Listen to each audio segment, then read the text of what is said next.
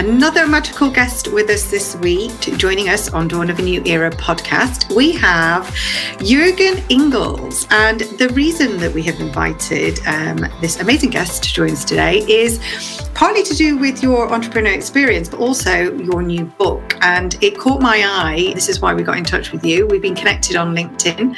And it's all about um, 50 practical ways that entrepreneurs um, can really maximize um, their business and take it to the next level. Now, Jurgen, you are venture capitalist, you're an entrepreneur, and now you are an author. And your book is now available uh, in English. It's done very well in Belgium, I believe, so far, and only came out in October.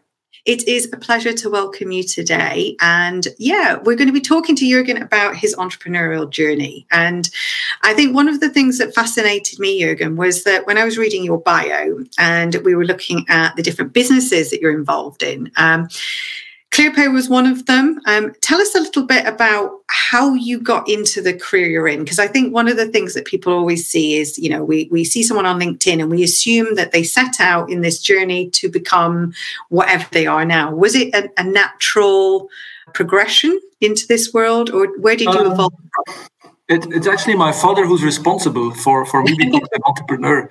I think when I was 16 years old, I, I, wanted to go out, and, and my father was quite strict. So he said to me, "Well, you can go out, but you'll be home at 12." And I'm like, mm-hmm. "It only starts at 11." So so I knew that uh, if you want to get stuff done, you have to be creative. So I went back to my father and I said, "Listen, if I organize the party, can I then stay longer?" And and he basically thought about it two seconds, and he said, "Well, if you organize it, at least you learn something, so you can you can stay longer then." And I started actually by by organizing a party once a month in uh, in Belgium um, but then the other weeks I was back at home uh, in the weekend, and so I started doing two parties a month, three parties a month, four parties a month, different cities, and then. I actually, between the age of 16 to, to 20, I organized all kinds of concerts, parties, and I learned a lot by doing so on the entrepreneurial side of things because you have to uh, deal with budgets, you have to find people to come to the place, you have to do communication, marketing, you have to work with a team and motivate people, and, and so that's that's the way I got to got rolled into uh, into um, entrepreneurship, and then later when I was, at university, um, I actually uh, worked during my studies. I didn't have time to go to the to the classes always, mm-hmm. but I saw that there were these girls up front who always had very good notes from the professor. And so one day I made a, a, deal with one of these girls to to actually commercialize the notes uh, that the, that they had.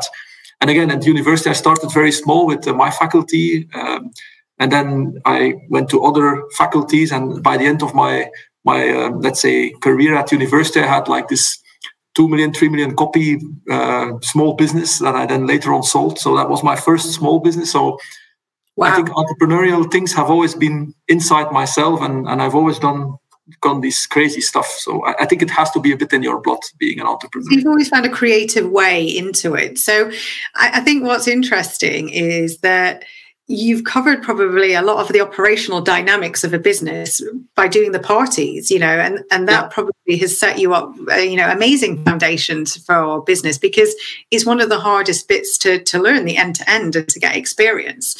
So when you uh, decided to write your book does this share the journey of you as an entrepreneur and how you got into the, your current role or is it that the highs and lows? What's it about yeah, it's about the title is 50 lessons, but it's not really lessons. It's more 50 experience that I had in, in really setting up my own company from, from the start. So actually from a beer cart, I started my company from a beer cart. And, and I actually started my career in private equity. So I was responsible for a Belgian bank in investing in private equity in the 90s. But then beginning of the 90s, nobody really knew what it was. So I, I went to the States to, to learn there. Mm-hmm. And I got the opportunity to really run the private equity arm of the bank. And while, I, while we were investing in the US, from time to time, we had to send money between Belgium and the US. And the, the money was, when I was in the US, it always got stuck somewhere. It took a long mm-hmm. time to get to the other side. And then when I called the guys at the bank and said, Well, where's my money? They said to me, Well, it's somewhere in the financial system. And I said, What do you mean it's in the financial system? And so they said to me, Well, I still remember it's like the financial system, like a big black box. Uh, you, you, you just do an entry of a payment and then you wait, you pray, and you hope it pops up on the other side. That's funny. So I went to see the guys at, at payments and asked, how does it work? I came up with an idea, no, no rocket science, just to do it differently in 99. And then I started my company, Clear2Pay, in trying to build this kind of back office infrastructure for international payments. And it was a lot of fun. I mean, very naive, I have to admit, uh, because I didn't know anything about payment systems as such. Obviously, I knew a bit about software, but uh, I didn't have any references. And, and, working in a big banks with big uh, financial institutions without references is very tough. It was really fun. It started in 99, built a company in 15 years into a, an international business. We had 23 offices all over the world. I think of the 50 largest banks in the world, roughly 40 used the technology and still are using the technology.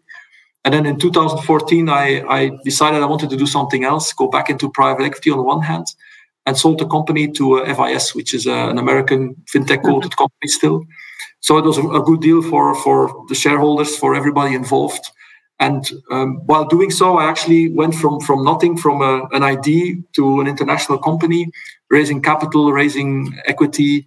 Um, so it's all of that experience. How do you do M&A? How do you deal with uh, with uh, with the team? How do you how do you manage people? All of that stuff, but in a very practical way. Because mm. I, I read a lot of books, and I always find some of these books interesting, but at the point in time when you say now i'm going to learn something and now i would like to apply what they say the book actually stops. So I wanted to write a book that's very practical. Okay, you take the book and you can do something with it. And I also had the idea, my children, I have a son of 19 and a daughter of 16.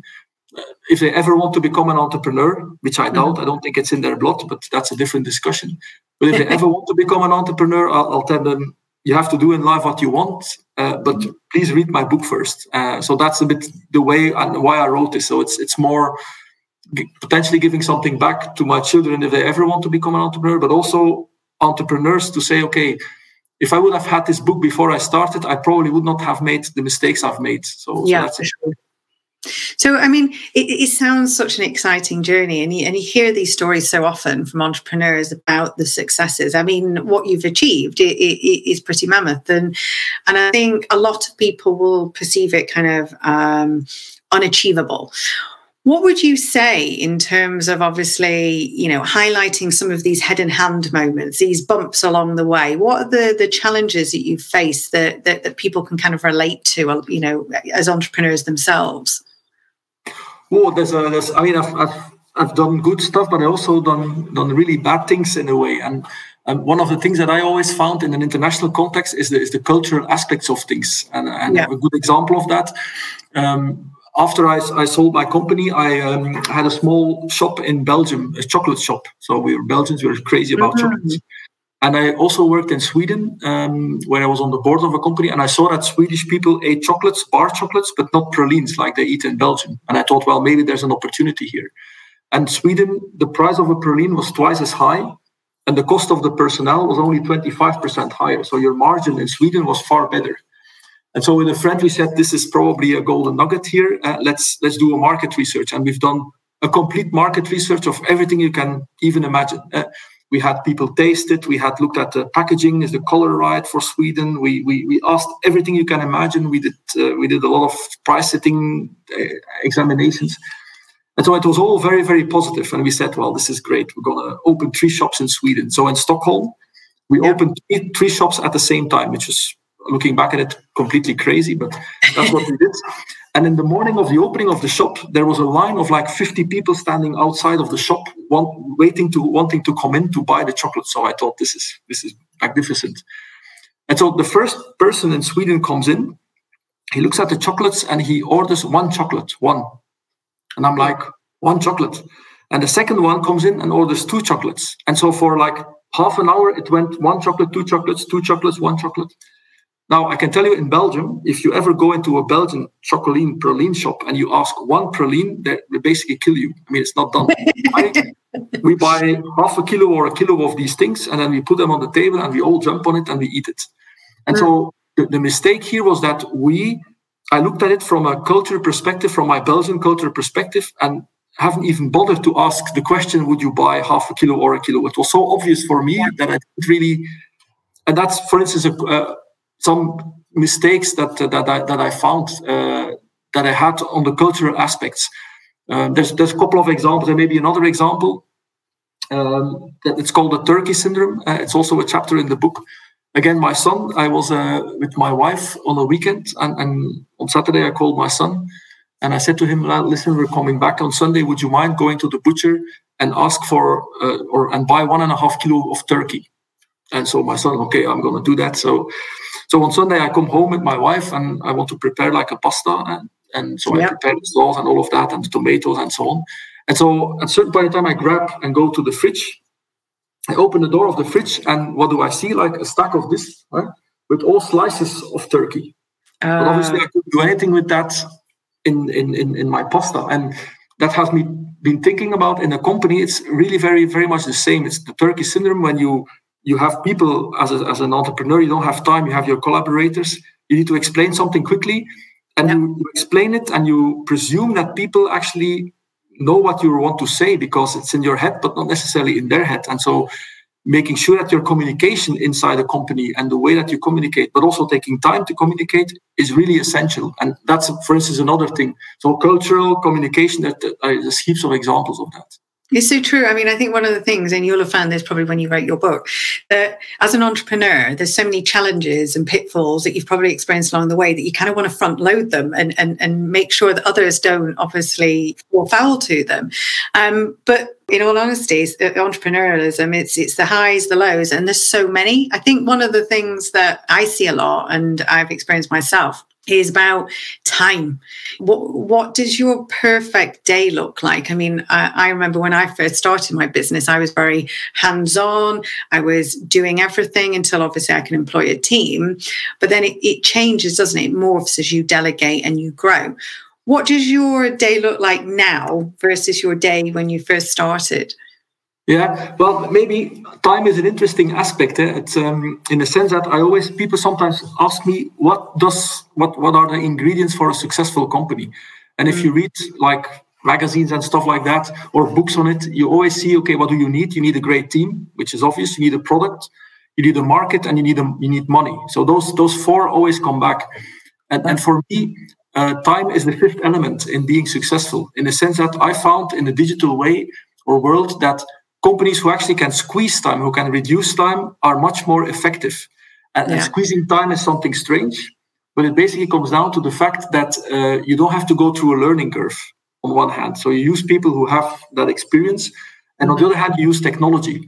And so, yeah. so just to, to maybe come now to your question, I mean, I always work in a, in a way where I always try to how can I squeeze time in this thing, or how can I squeeze time in doing it more effective. So in other words, anything I do that I don't necessarily are very good at, I try to actually give to other people because I'm more efficient at it. And so in that way, I squeeze time and I actually, uh, I, am able to actually yeah, free up time to do other stuff that's more, more interesting. But if you look into my agenda, it's it's very much packed in all different directions, and um, that's that's also one thing that I describe in the book. It's about it's the principle about parallel working if you if you look at people, there's a lot of people who actually when they start their career, I call it a kind of serial career. They they, mm-hmm. they do and they go, uh, they they improve in their job, but they always stay within the same sector.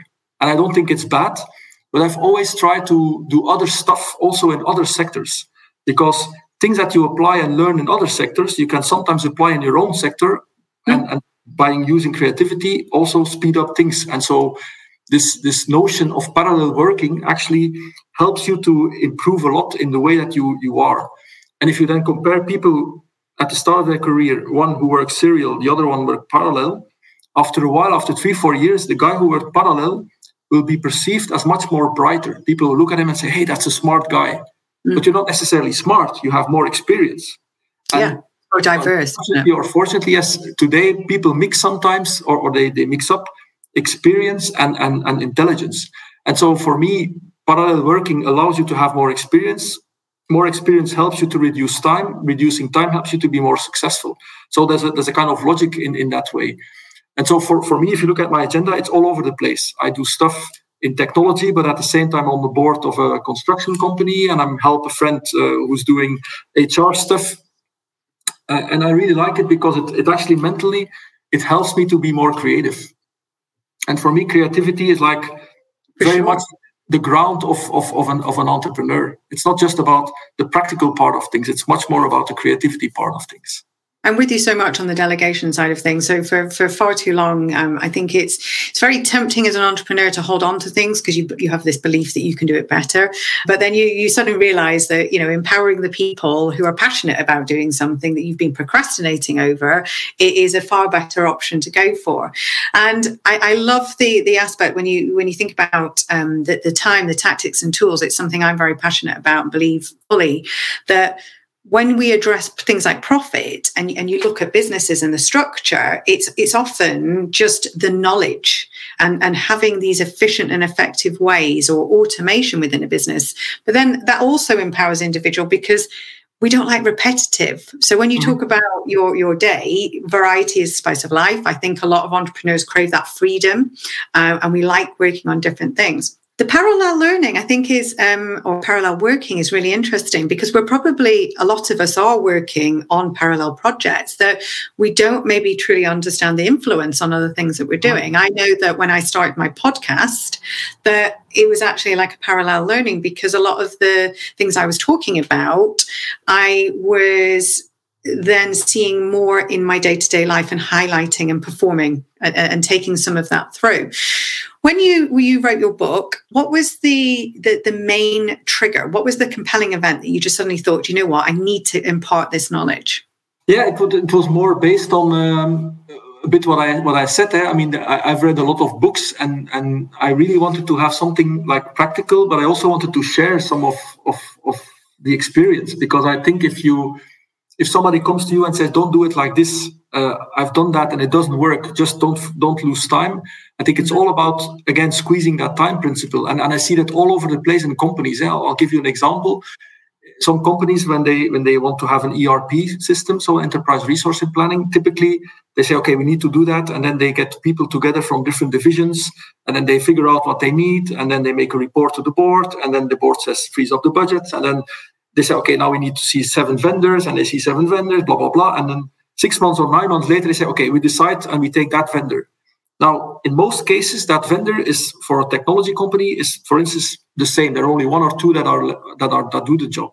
If hmm. somebody would have told them in the beginning, don't go through this whole hassle and this whole process, just take this vendor, use this system, and implement it, and focus on your on your core, and never mind, then they would have squeezed time and and it's all about squeezing time in that perspective because the same with raising capital. Eh, if you want to raise capital and you, go to London to meet a VC, the first guy you see is a junior guy. And then if you're lucky, you can see the boss of the boss and then the boss of the boss of the boss and, and, and so on. And before you see the partner who actually decides on the investment, you, you might be you may be three, four months later.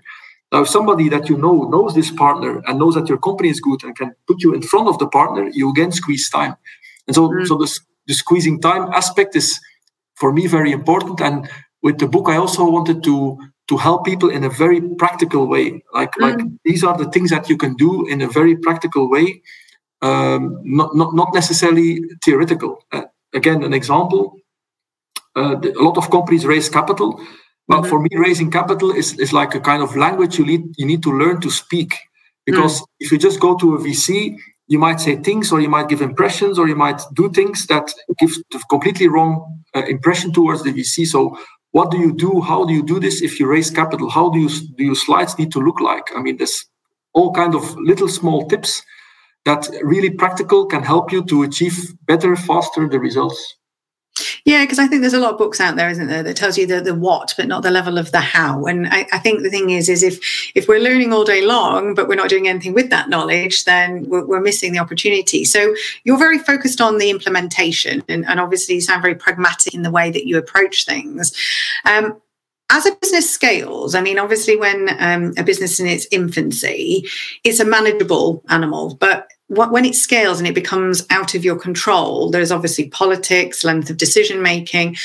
What's been the, the, the, most challenging side of things as you've grown your business in terms of um, seeing that pivotal moment where it wasn't just kind of an entity that you were controlling, but it became other people's problem um, or, and decision as well? Yeah, I think, well, maybe two axes. The, the first axis, the, the axis I would say entrepreneur versus manager.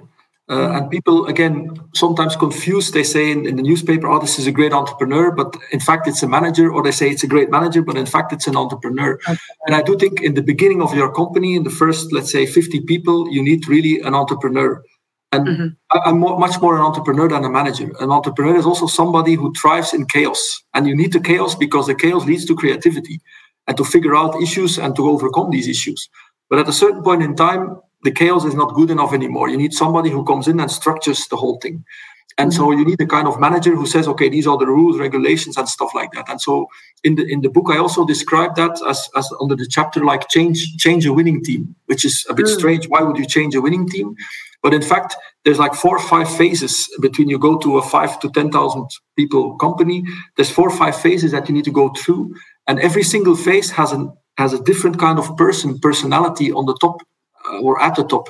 And typically, entrepreneurs always think that they are the right guy to go from zero to, to the to the pre-IPO or even after the IPO. While in fact, it's it's different people's uh, it's it's different skills that you need. So that that's one angle. And and the second angle, which I also played around with or learned a lot through by doing, is the the whole notion: if you grow, do you grow centralized or do you grow decentralized? In other words, mm. where do you put the power? Do you put the power at the center where you say, okay, these are the, the rules, and then everybody obeys the rules? Or do you put the rules in like the companies or the things that you, you acquired or whatever uh, decentralized? And I've, I've done both ways. I've done the centralized way and I've done the decentralized way. And, and my conclusion is the best way for to do this is which I call the, the, the decentralized centralization. What do I mean by that? That centralized you put like a kind of rules uh, you, it's like um, the playing field in soccer. You say okay this is the playing field and these are the rules it's the yellow card red card and so on and you can you can play the, the game as an as an as an entrepreneur. You can be the trainer of your own team and you can do it whatever you want but you have to obey by the rules. So centralized you give them freedom to play the game as they want. Mm. But you set the rules uh, centralized you set the rules and decentralize, you let them play the, the game that they want so that's also something I describe in the book. How do you practical tackle that? Because that's also in growing companies. It's something. It's some things that always like almost goes from from left to right. They start decentralized, doesn't work. They go back centralized. And, and it's the same with the matrix. There's also a chapter on the matrix doesn't work and the matrix structure. Uh, because the matrix, if I have a matrix structure as a guy and I need to report into this boss and into that boss, it's the perfect excuse for somebody to say, well, if I have to do work for this boss, I have a perfect excuse for that boss to say I didn't reach it, and the other mm-hmm. way around. So you you open doors to allow people to be like well not not being responsible for for their behavior and, and all these mm. kind of things basically. so it looks at obviously all areas of operations and performance i mean you've obviously learned a lot along the way but who would you credit for being sort of an influence or an inspiring mentor that, that that's helped you in that journey did you have someone in particular that you could say yeah, that helped you through yeah, there's well, one guy that I really like, but nobody's probably gonna know this guy. It's a it's a gentleman called Brian Acton. Mm-hmm. Um, and so he he was one of the. It's a very interesting so- story. He's one of the first guys, uh, members, uh, employees of Yahoo. So so he oh, right. there, got a lot of stock options. Uh, perfect. Uh, he he sold uh, his, his, stock options, got a lot of money, and then he he invested all of his money before the dot com bubble into technology companies in, in before the year 2000. He basically lost everything, but he lost literally everything and he said, "Okay, uh, I need to rethink." And then he went on uh, like to play um, frisbee. Like he just played frisbee uh, for traveled for a for a year, and then he thought, "Well, I need to to find a job." And then he applied with with Facebook and with Twitter. And mm-hmm. uh, coach said, "Well, fine, but you're not just not good enough," uh, which is kind of funny. And then he wrote a letter back to Facebook saying, "Well." It might be good that you didn't take me on because I had to sit in the in the in the, the, the, the, traffic jam every day, back and forth two hours a day. So maybe it's good that you didn't take me. But then he's the guy, he's one of the co founders of WhatsApp. And so yeah. you know that WhatsApp was bought by Facebook. And so the I, I thought it's a very fascinating story because this is a guy who actually got money and who reinvested, which also I think proves a true entrepreneur like myself. Eh? I got uh, money, but then I reinvested that money into other technology yeah. companies. So a true entrepreneur is somebody who reinvests but also somebody who doesn't I mean, there's always opportunity. It's not because you're failed or, or because it wasn't good or you're not good enough or perceived not good enough that you you don't have chance to become somebody or to do crazy cool stuff. And yeah. and I really I think he's not very well known the guy, but I think it's an inspiring guy. And if you had a chance to read about about the story yeah, on, online, check it out. Check it out. See, one of the more obvious ones that we probably see is um, like Reid Hoffman, and uh, he's an interesting character. And, and I've always been really interested in investors, as you say, because you'll see that there's similar people all across that sort of investment platforms and you don't realize necessarily the names or the faces and then you start delving into the background and then you look at the journey so like reid hoffman he was like co-founder of linkedin and mm-hmm. then he went on he was also involved in um, whatsapp and then when you look at the different business models, I think it's always interesting because like tools like WhatsApp, you know, they never needed some of the traditional marketing models because they grew that fast that really the, the whole sales and marketing and promotion aspect was irrelevant to them. It was all around the operations and and, and getting the, the, the, the company out there. What would you say in terms of obviously, you know, the, the pandemic has had a huge impact on entrepreneurs, and I think there's a certain amount of fatigue out there. One thing that's inspired me is seeing so many businesses, because of redundancy, start in 2021. What would you say um, are the key uh, success factors in that first year? I mean, we've talked about tools, tactic, training to a degree, and, and obviously focusing on the money. But is there sort of um, a, a, process or any advice you can give someone who is maybe in that infancy or is coming out the other end of the pandemic in maybe not as great positioning as they were when they went in? Yeah, I think. Well, I, am I'm I'm very much a, numbers guy, so I'm I'm really truly believe in um, in kind of preparing like your financial plan, but do it not in a in a static way, but in a dynamic way, where almost every every week, if you would say, you can see the ins and outs of the cash and and, and adapt. And I think the flexibility to adapt your mind, but also your your choices, is very very important as an entrepreneur in the beginning if if you see that something doesn't work because your pricing is too high because the product is not good because it's not really the best product change it. And what i see as a as a venture capitalist between when i get a plan on my desk and i see i read the plan and then maybe 5 years later if you look at where the company stands five, five years mm-hmm. later almost in 90% of the cases what they actually do 5 years later is completely different. Not not 100% but it's different than what they initially started with and so the, the best entrepreneurs from that perspective are the ones who have the, the mental flexibility to adapt. And that's not easy because some entrepreneurs sometimes are, are like a bit ego. They have a bit of an ego and they say, well, they're so much into their idea that they're so much fixed on their idea that they really don't have any flexibility. Hmm. And, and I think those sometimes go, it goes sometimes wrong because of the lack of that mental flexibility. And so, and I, that's why I think also um, Corona has it's, it's negative in terms, but it will probably help because if you look historically back into time, you always mm-hmm. see that tough periods always have like been the the, the, the seed of, of a, a, new renaissance or a new new stuff. Yeah. And so there's gonna be something after this, it's gonna be kind of renaissance way because people will look at certain things in a much more broader or different way. And and I would say if you ask me today what, what would, could that be? I think purpose is going to be very important. I think people start realizing life is short. You can die actually.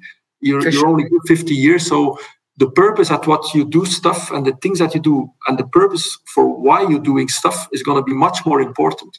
Um, when, when I graduated, for instance, and we went to HR, the only the first question was what in Belgium was what kind of car do I get? That was like the most important thing. And, and I see recently now in the last six months, a year, there, there are people that I try to engage for my companies. They ask me, what are what is your company doing for the climate? And so hmm. that, that's it might be strange, but it shows you that the timing and the way that people operate in entrepreneurship is completely changing, and the purpose part is very important. So if you start think about adapting, but also think about your purpose. What what's your purpose in life, and not just making money, eh, but what do you want to achieve with your company? So we're seeing a far more dynamic approach, aren't we? And I, would say this that in, in work-life balance, I think hopefully we will maintain and keep some of the positives. Like, you know, we don't always have to be in offices, we don't always have to be traveling, we can work from home and we can have virtual teams. I think you're right in the the, you know, if we don't have our health, that we have no wealth because people have been through such turmoil that a lot of people have lost uh, people are close to them. But I think it has definitely centered where we see our futures going.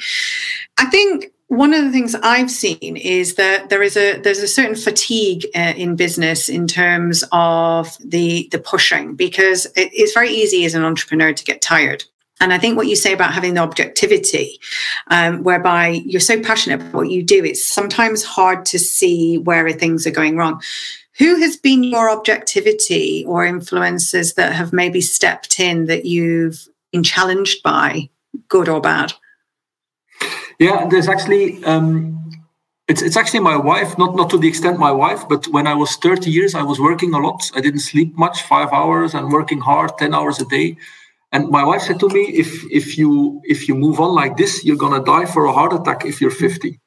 And I thought, well, maybe she has a point. And so she, um, there's this guy, uh, I think it's Tom Rath, I think is his name. He has a this book, small book. It, it calls Eat, Move, Sleep. It's very simple yeah. title, Eat, Move, Sleep.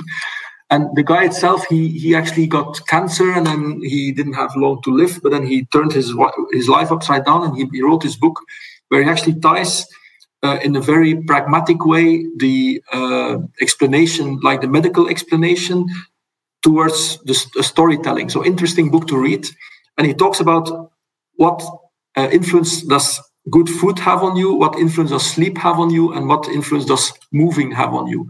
And I, I, read this book twice a year. I've, I've given it away, I think, 300 times to collaborators, that people that I see, well, they're becoming a bit, uh, they should be a bit, a bit more sporty or whatever, or they have to do it in a polite and, manner. Yeah, but it's it's it's funny because we all have these first of January. I would like to do something about my body weight or whatever, and then we do it for two weeks and we forget about it. Mm-hmm. This book has the same effect, but a longer effect on me because it's it's so pragmatic, interesting. Um, so, in other words, I've now I sleep eight hours. Uh, I, I, really sleep eight hours, um, and um, yeah, and, and, I try to move a bit. I, I, have this bicycle, statutory bicycle that I use, and it's small things, but I've I've learned it the way that it also has an impact, and that's something that you don't learn at school. Eh? In Belgian schools, it's not given the effect it has on you. I don't think children are really realizing it, and entrepreneurs they don't realize it. They work hard, but they don't necessarily take enough care of them. And I think there has to be some kind of equilibrium between working hard on one end but also at the same time trying to take care of yourself and and and, and enjoying also your life so I'm hoping that the that the self care, which has become a bit more centralized during um, the pandemic, um, is something that will sustain. And I think the fact that when we were only allowed one hour's exercise, everyone was the most exercised person in in the world. But in all seriousness, I think it is for me. I, I, definitely. Um, uh, traveled a lot, probably didn't sleep as, not, as much, and you're probably running more on adrenaline. You don't realize when you're in it until you step out. And when the pandemic hit for me and I wasn't traveling, I actually found that myself like thinking, oh, this is a very different pace um, and one that I definitely will be, you know, taking on board. Fully agree. In, in terms of obviously reading, um, do you consume sort of audiobooks or podcasts? How, how do you continue your day to day learning? Yeah, I I, um, I follow this uh, extra mile uh, principle. By on Saturday morning, typically at seven o'clock, I wake up because then in the house it's very quiet. There's no emails, no nothing. Mm. And if you do that for 50 weeks, five hours, that five hours is almost like 10 hours in the office. So you have like 500 hours more that you can be productive. And, and wow. during that, I, I, try to read a lot of books and I read a lot of history books because. Mm. I mean, I'm interested in it, but also I think if you understand, it's definitely in my job. I'm a venture capitalist. You would say what has history to do with venture capitalist, but I found it interesting to to to know if you read a lot and you know about history, you can also have a very good idea where the future goes.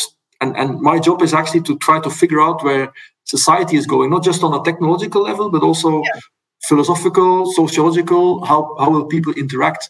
And uh, and I give you an example. It's a funny example when uh, when I saw the first the first news about uh, about COVID in, in China on the Belgian television, like the first thing I did, I bought the, the stock Zoom So I bought the stock because I thought, well, historically, if you look into the, the plague, it's not obviously the plague, but what happened yeah. into society and, and how it actually had an impact on people not being able to move around and so on. I thought, well, technology is going to help. What kind of technology is going to help? It's going to be like Zoom like. That's funny because technically at that point in time, everybody could have bought that stock and it went obviously, it went up very, very high. Same with things like Peloton. Yeah, but it, it shows you that if, yeah, it, it shows you if you if you understand a bit what the future have brought, it you, you could transport it to uh, to the future. So, so I, I, read a lot about history. I, I, I find it very fascinating uh, to read.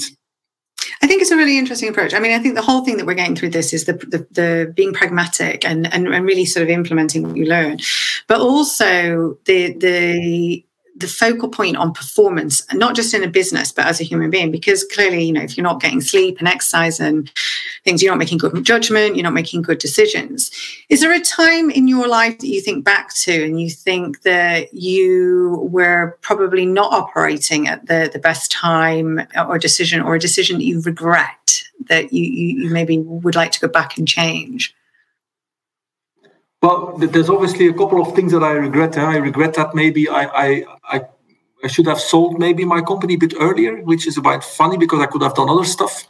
Mm. Um, but on the other hand, I've, I've always been very much uh, from when I was younger. I still remember that I focused on my talents, which is, mm. is strange because I, I sometimes give the example if you have a son or a daughter and she comes home with her with her school results, and let's say she has a six on ten and a nine on ten and an eight on ten and a ten on ten typically a mother looks at it or a father and says, ah, the six on 10 is not good. And we mm. actually are, are in a way uh, raised like that. I'm raised like that. Eh? The, the, mother says the six is not good. So what do you do? You put effort in the six and try to get the six to an eight. It might not yeah. work because you're not very good at it. So the six goes to seven. But while you're doing that, your nine and your eight also go to seven.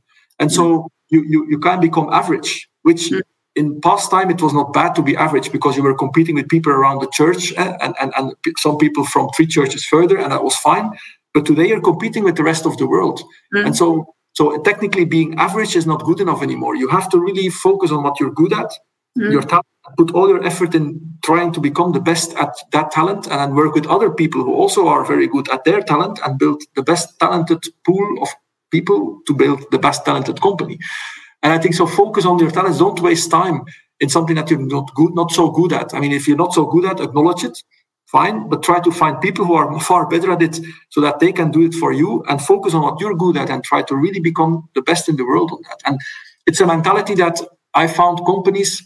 Uh, well, parents are not necessarily there yet. and They still are saying to children, "You have to do this and that." Uh, average companies are by far not very good at it either. Eh? When I was working at the bank, uh, Belgian bank. So we speak Dutch, we speak French, we speak English. Okay, fine. But French, I wasn't really interested in French. I mean, I thought, okay, fine, French, I have to read it and I know it, but I don't have to be like uh, Voltaire or something in French.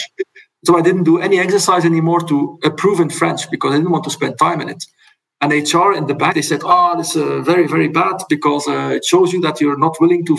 But I said, I know that I'm bad at French and I don't have any intention whatsoever to improve.